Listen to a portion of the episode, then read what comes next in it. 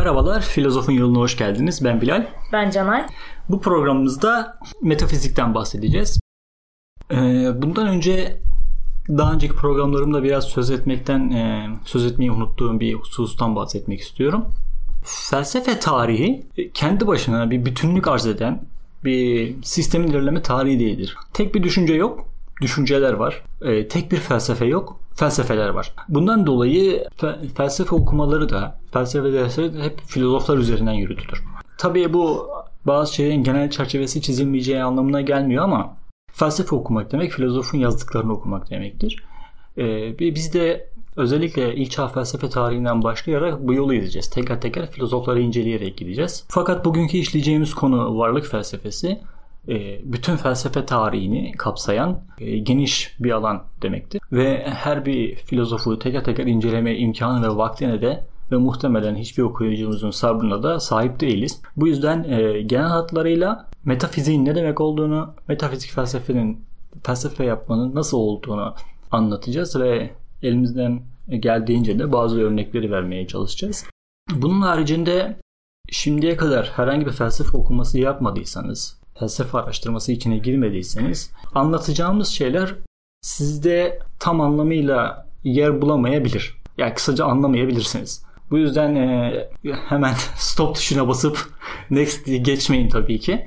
Elbette dinleyin ama özellikle felsefecileri, filozofları teker teker çalışmaya başladığımız dönemde bu dersi, bu bölümü yeniden dinlemeyi bir yerde kendinize not edin. Bunu aynı şekilde bundan sonraki hazırlayacağımız bilgi felsefesi ve ahlak felsefesi e, konuları için de geçerlidir bunlar. Uygun bir zamanda geri dönüp mutlaka tekrar dinlemenizi tavsiye ediyorum bu içeriği. Diyerek başlayabiliriz. Metafizik, ontoloji, varlık felsefesi.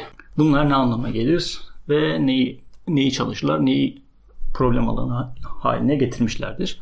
Metafizik, felsefenin varlığı konu edinen bölümüne verilen isimdir. Günümüzde metafizikle ontoloji arasında bir ayrım yapılmaz. İkisi de birbirinin hemen hemen eş anlamlı sözcükleridir. Varlık bilimi de bunun Türkçesidir. Yani üç farklı şeyden bahsetmiyor olmayacağız. Ama tarihsel arka planda ufak tefek farklılıkları yok değil. Yine de tekrar ediyorum günümüzde bu artık ayrım artık söz konusu değildir. Önce kelimelerin köken bilgisine bakalım. Aristoteles görünen dünyadaki bizim ulaşabildiğimiz nesnelerin bilimine fizik, pusika adını veriyor. Bunun için ikinci felsefe diyor. Duyularla kavramaktan uzak olan, akıl yoluyla kavranan varlığı üzerine araştırmaların yapılacağı bilim olan ontoloji de Yunanca toon, var olan ve logos, akılla söylenen söz kelimelerinin birleşiminden meydana geliyor. Ontoloji. Loji, bütün dinleyicilerimizin de bileceği gibi hemen hemen bütün bilimlerin biyoloji, psikoloji, Sosyoloji. sosyoloji hepsinin içinde yer alan bir kelime. Bu logic, mantık. Logos, onu da geri dönem geri dön, daha da geriye geldiğimiz zaman logos yani akılla söylenen söz anlamına gelen bu kelimeden türetilmiş kelimelerdir. Bizim de felsefede epistemoloji veya ontoloji de yine bu aynı kelime kökünü paylaşıyor ve akılla söylenen söz anlamına geliyor. Takip eden yıllarda öğrencisi Rodos'la Andronikos ise bu notları tasnif ederken Aristoteles'in ilk felsefe dediği kısma meta tafusika başlığını koyuyor ve o da bugüne metafizik olarak geliyor. Ee, Aristoteles yaşadığı dönemde yayınlamıyor. Yani bu notların e, kitap olarak basıp yayınlamıyor. Daha sonra öğrencisi Andronikos notlarını tasnif ederek kitaplaştırıyor. Bunlar günümüze kadar geliyor. Problem alanı olarak ne? Metafizik en geniş biçimiyle varlığı, var olanı, var olmak bakımından inceler. Bu bir nesnenin tüm öteki niteliklerini bir kanala koyup yalnızca biricik bir niteliği olan yani varlık olmak niteliğini incelemek olarak anlaşılabilir. Tabi bu bir anlam ifade etmiyor bunu ilk defa duyan insanlara. Biraz daha izah etmeye çalışacağız. Felsefe varlık nedir sorusuyla başlıyor. Varlığı tanımlama olarak başlıyor. Ee, bir önceki programımızda Sokrates öncesi 6. yüzyıldaki millet filozoflarından birazcık bahsetmiştik. İlk felsefeyi başlatanlar bunlar diye. Onlar da her şeyden önce varlığı sorulamaya başladılar. Felsefeden önce var olan şey mitos. Bunu da yine bir önceki programımızda kısa da geçmiştik. Bu mitos ve felsefe mitostan logosa geçiş sürecini özellikle ilk çağ felsefe tarihinde biraz daha ayrıntılı işleyeceğiz. Hatta mitolojiye ayrı bir bölüm bile ayırabiliriz. Logo mitos döneminde varlık nedir sorusu mitolojiyle cevaplanıyordu. Yani hikayeyi bilenler hikayeyi anlatıyorlardı ve insanlar da varoluşlarını, varlıklarını bu şekilde tanımlıyorlardı. Hikayelerin içeriği doğaüstü şeylerdi. Evet. Doğaüstü hikayeler. Mesela bir tane okuyalım. Bizim e, bugüne kadar günümüze ulaşmış en önemli mitolojik eserlerden bir tanesi Hesiodos isimli ozanın Tegonia adlı eseri. Burada varoluşu anlatan kısa bir pasaj okuyayım. Yer, gök ve titanlar kısmı. Kaostur hepsinden önce var olan. Sonra geniş göğüslü Gaia, ana toprak. Sürekli sağlam tabanı bütün ölümsüzlerin. Onlar ki tepelerinde otururlar karlı Olimpos'un. Ve yol yol toprağın dibindeki karanlık Tartaros'ta. Ve sonra Eros, en güzeli ölümsüz tanrıların. O Eros ki elini ayağını çözer canlıların. Ve insanların da, tanrıların da ellerinden alır yüreklerini, akıl ve istem güçlerini. Kaos'tan Erebos ve karanlık gece doğdu. Erebos'la sevişip birleşmesinden. Burada her şeyden önce neyin var olduğunu ve her şeyin kaostan nasıl meydana geldiğini anlatan kısmın ilk kısmını ilk parçasını okudum ben size. İnsanlar varlıklarını, evreni, dünyayı bu şekilde anlıyorlardı. Bu sadece antik Yunan'a has bir değil. Bütün dünyada, bütün arkaik ilkel toplumlarda var olan bir şey. Mitolojiler var ve onlar yaşıyorlar. Onlar e, on mitolojiler yoluyla insanlar gerçeği bilme eylemini gerçekleştiriyorlardı. E, mitoloji daha çok ozanlar tarafından yapılıyor. Ama daha sonra felsefe geliyor ve felsefe içerik mitolojik olsa bile akıl yoluyla, akılla yapılan gerekçelendirilmeyle izah edildiği için fark yaratıyor. Mesela ilk çağ filozoflarından bugün bizim felsefenin başlangıcı ilk filozof olarak bildiğimiz Thales, Milletli Thales e, her şeyin sudan oluştuğunu söyleyecek. Burada su dediği Yunan mitolojisinde bildiğimiz okyanus yani okeon. Ama o sudan nasıl meydana geldiğini, suyun diğer varlıklara nasıl dönüştüğünü anlatmakla da meşgul olmuştur. Anlatıp geçmemiş. Neden sorusunu da sormuş, nasıl sorusunu da sormuş. Mesela işte e, bir dinde, herhangi bir dinde X bir tanrı yarattı. Bitti bu kadar. Ama filozof bu içeriği alsa bile Buna bu sefer akıl yoluyla izah getirmeye başlıyor. Doğaüstü değil, daha akılcı bir yöntemle eleştirmeye çalışıyor. Metafizik ise ilk felsefe olmasının sebebi bu soruya cevap aramasından kaynaklanıyor. Felsefe metafizikle başlar. Şimdi metafiziğin ne olduğu konusunda iyi anlaşılması gerekiyor. Ee, bunun için de Aristoteles'in doğrudan kendi metafizik kitabına ve tanımlamalarına bakacağız. Aristoteles varlığı var olmak bakımından incelenmesi bilimidir diyor felsefe metafiziğe ve bunun var olana ilişkin rasyonel bir araştırma süreci olduğundan bahsediyor. Bu ontoloji. Burada metafiziksel araştırma çoğu zaman var olmak için kendinden başka hiçbir şeye ihtiyaç duymayan varlık olarak tanımlanan töz üzerinden yürütülür. Töz nedir? Şöyle bir tanım da yapabiliriz töze. Bir şeyi o şey yapan şey. Yani önümüzde bir bardak var. O bardağı bardak yapan şey nedir? Bardaklık tözüdür. Özü gibi. Yani bir, bir özelliği gibi. Gerçekte bardaklık diye bir şey yok gerçek hayatta. Ama buna e, o dönemki felsefi araştırmalar, o dönemki metafizik bu şekilde yaklaşıyor ve bir tözü olduğunu düşünüyorlar insanlar. Ve her şeyin, her maddenin ayrı ayrı bir tözü olduğuna inanılıyor. Aristoteles'in diğer bir tanımlaması ilk nedenin veya ilahi olanın bilimidir. Bu da günümüze artık teolojinin alanına giren bir araştırma süreci olarak giriyor. Teolojiyi 18. yüzyıldan sonra artık metafiziğin bir alt dalı değil, kendi başına da bir alan olarak tanımlıyor ve bu şekilde günümüze kadar gelmeye devam ediyor.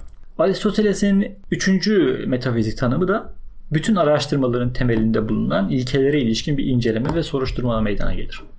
Aristoteles'in yaptığı bu tasnif 18. yüzyıla kadar sürmeye devam edecek ve ondan sonra e, modern felsefeyle beraber şekil değiştirecektir. Dersin başında da biraz bahsettik. Burada filozofların teker teker metafiziğine girmekten ziyade genel bir çerçeve çizmeye çalışacağız. Geniş çaplı bir tasnifine bakalım. Sokrates öncesi doğa filozoflarından yani burada Thales, Anaximenes, Herakleitos daha filozoflar da sayabiliriz. Xenophores gibi. Pitagoras. Evet Pitagoras. E, bu dönemlerden başlayıp 18. yüzyıl olan bir bilim devrimine kadar gelecek olan süreçte hep bir klasik töz metafiziği karşımıza çıkacak.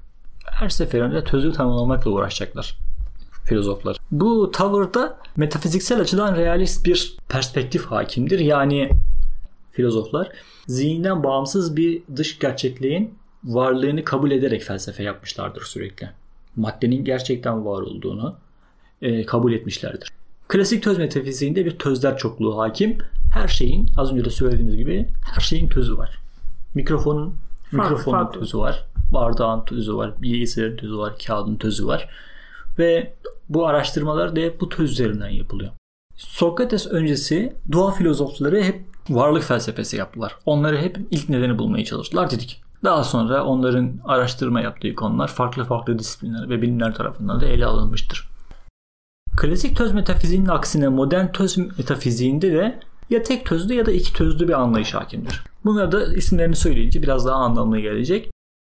Materyalizm, idealizm ve dualizm. Önce materyalizme bakalım. Materyalizme göre evrende var olan yegane gerçeklik maddedir ve madde ve maddenin değişimleri dışında hiçbir şey var değildir. Materyalizme göre yaşamda oldukça karmaşık, fiziksel ve kimyasal süreçlerden başka bir şey değildir. Zihin ya da düşünme dediğimiz şey, düşünce, anlık dediğimiz şey, materyalizm açısından beynin bir faaliyetinden başka bir şey değildir. Dumanın ateşle ilişkisinde ise materyalizme göre düşünce de beynin bir fonksiyondan ibarettir. Bu düşünceye göre evren kapalı bir sistem gibi, bir makine gibi her şeyin şaşmaz bir düzen içerisinde devamı söz konusudur. Yani e, bugün bilimler açısından determinizm yani her şeyin belirli olduğu düşüncesi materyalizme ait bir düşünce.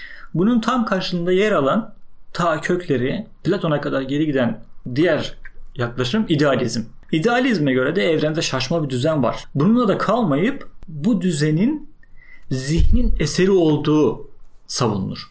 Çünkü bu anlayışta madde kendi başına bir düzen kazanamaz.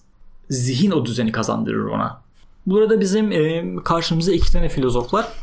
Bunlardan bir tanesi Berkeley, diğeri de Hegel. Berkeley için gerçekte var olan zihin ya da ruhtur. Var olmak algılanmaktır diyecek. Yani Berkeley'e göre mesela şey de sorayım, Canay'a da sorayım. Şimdi Canay ormanda bir ağaç düşün. Ağaç düştü. Devrildi. Evet. Kimse görmedi, kimse duymadı, hiçbir canlı. Bu ağaç bizim için var mı yok mu? Berkeley'e göre yok. Yok. Yani onun birilerinin tarafından algılanması gerekiyor. Şimdi tabii bu düşünce biraz daha bilgi felsefesinin konusu olacak. Berkeley'e göre yani biz algılamadığımız şeyler yok mudur diyeceğiz o zaman. Şimdi ben bir kutunun içinde bir yüzük var. Evlenme teklif edeceğim birine. Kutunun içindekini göremiyorum. Ee, Yüzük yüzük, yok yok, mu? mudur diyeceğiz. Değil. Berkeley için Tanrı her şeyi algılar. Bu sayede her şey böylece var olur. Yani Tanrı'nın zihninin eseridir varlık diyecektir Berkeley daha sonra bunun için. Bir de Hegel karşımıza çıkacak. Ee, Hegel nesnel idealizmin en önemli temsilcisi. Hegel de gerçekte var olan zihne Geist adını veriyor ve evrensel bir zihin ve akıl söz konusudur. Yani akıl insana beşeri özneye yüklenen bir nitelik ya da yetenek değil, bir bütün olarak gerçekliğin toplamıdır. Yani biz gerçekliği yaratırız bu düşünceye göre. Bizim zihnimiz, zihinler gerçekliği yaratır.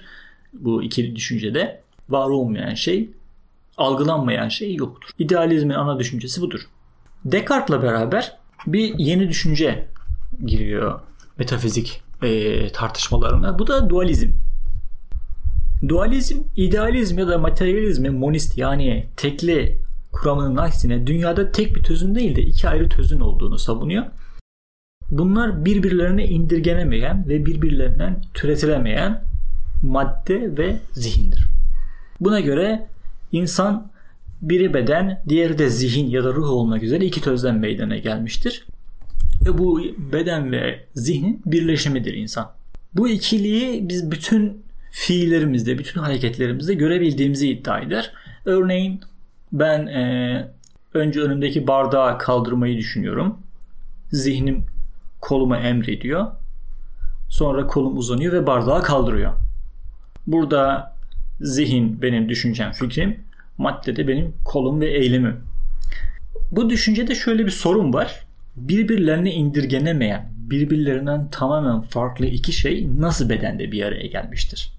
Yani e, zihnim eğer maddi değilse maddi olan bedenimi nasıl etkiliyor sorusu. Evet. Bu dualizmin en açık verdiği konu diyelim. Yani her mantıklı geliyor bu ama bunu bir felsefi araştırma sürecine geçirdiğimiz zaman madem zihin maddeye indirgenemiyor, zihinle madde nasıl bir ilişki içerisinde olduğunu iddia edebiliyorsun. Böyle bir soru ortaya çıkıyor. Evet.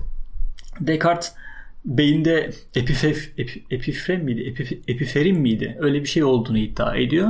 Sonra kafatasını açıp bakıyorlar ama öyle bir şey yok. Beyincik denen bir yerde ruhun olduğunu iddia etmiş. Fakat onu bulmayınca da onu bulamayınca da e, düşüncesini yeniden elden geçirmek zorunda kalmış, değiştirmiş açıklamasını. Ama bu sorun yaşamaya, bu var olmaya devam ediyor. Klasik töz metafiziği ve modern töz metafiziklerini inceledik. Bunların haricinde metafizik yok mu? Elbette var. Bunların bir tanesi süreç metafiziği. Herakleitos'un bir meşhur sözü vardır. Bir derede iki defa yıkanılmaz. yıkanılmaz. Bir dereye iki defa girilmez gibi. Evet. Yani varlık sürekli değişiyor. Sürekli değişim içerisinde. Bizim bile vücudumuzda herhalde e, saniyede binlerce hücre, ölüyor. bakteri ölüyor, yerine yenileri, yenileri geliyor. geliyor. Şimdi biz e, sürekli bir değişim içinde olan maddenin bir tözü olduğunu nasıl iddia edebiliriz? Bunun üzerine geliştirilen e, bir metafizik anlayış da var. Bir de e, son olarak varoluş felsefesi. Bunu herhalde duymayan dinleyicimiz yoktur. E, Sartre'ın meşhur bulantı 3 programdır. Sartre'dan bahsediyorum.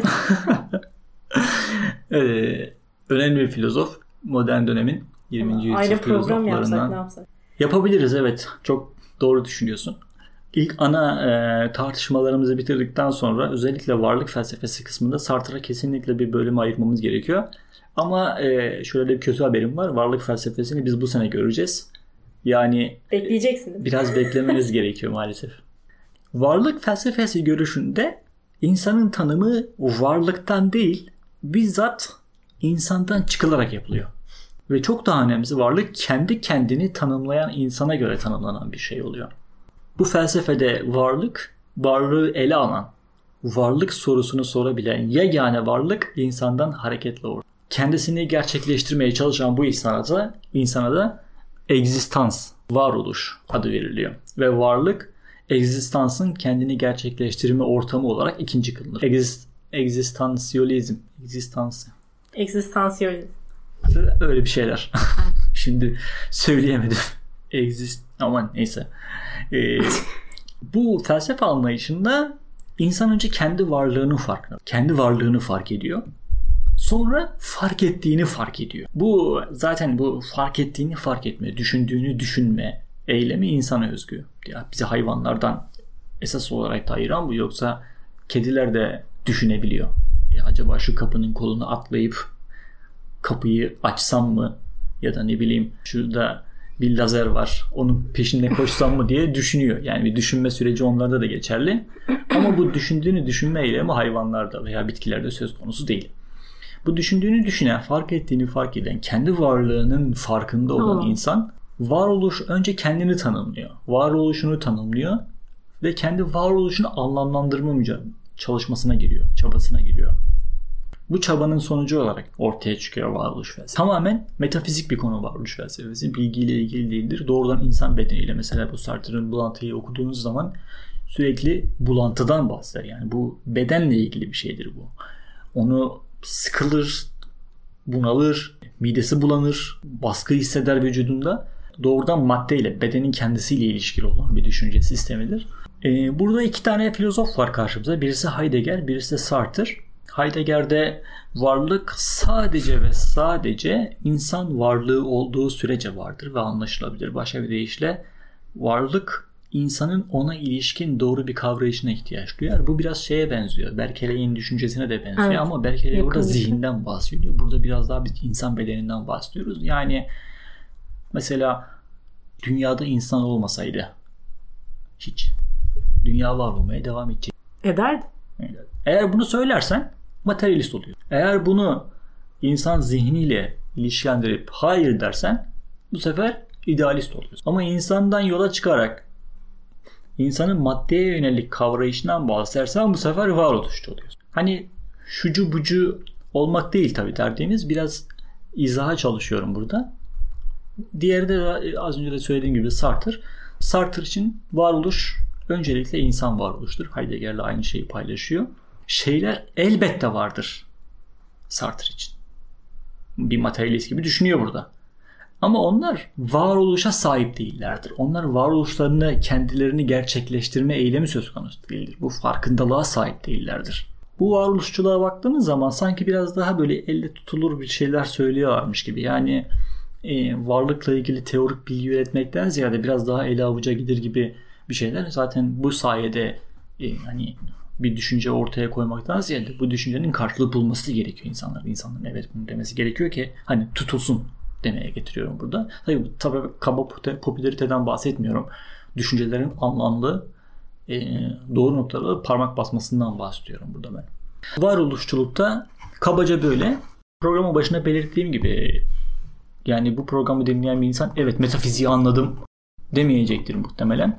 Çünkü 2500 yıllık bir e, geleneğin, bir üretimin önemli bir kısmını oluşturan varlık felsefesini 20 dakikada anlatmak e, pek kolay değil. E, bunu e, özellikle ilk çağ felsefesinde e, der, işlediğimiz zaman çok daha anlam kazanmaya başlayacak bu genel yapı. Şimdilik burada bitirelim daha fazla. daha fazla anlamsızca evet. konuşmayalım. Karışmasınlar. evet. Zaten geniş bir konu. Evet. O zaman bir sonraki programımızda görüşmek üzere. Esen kalın.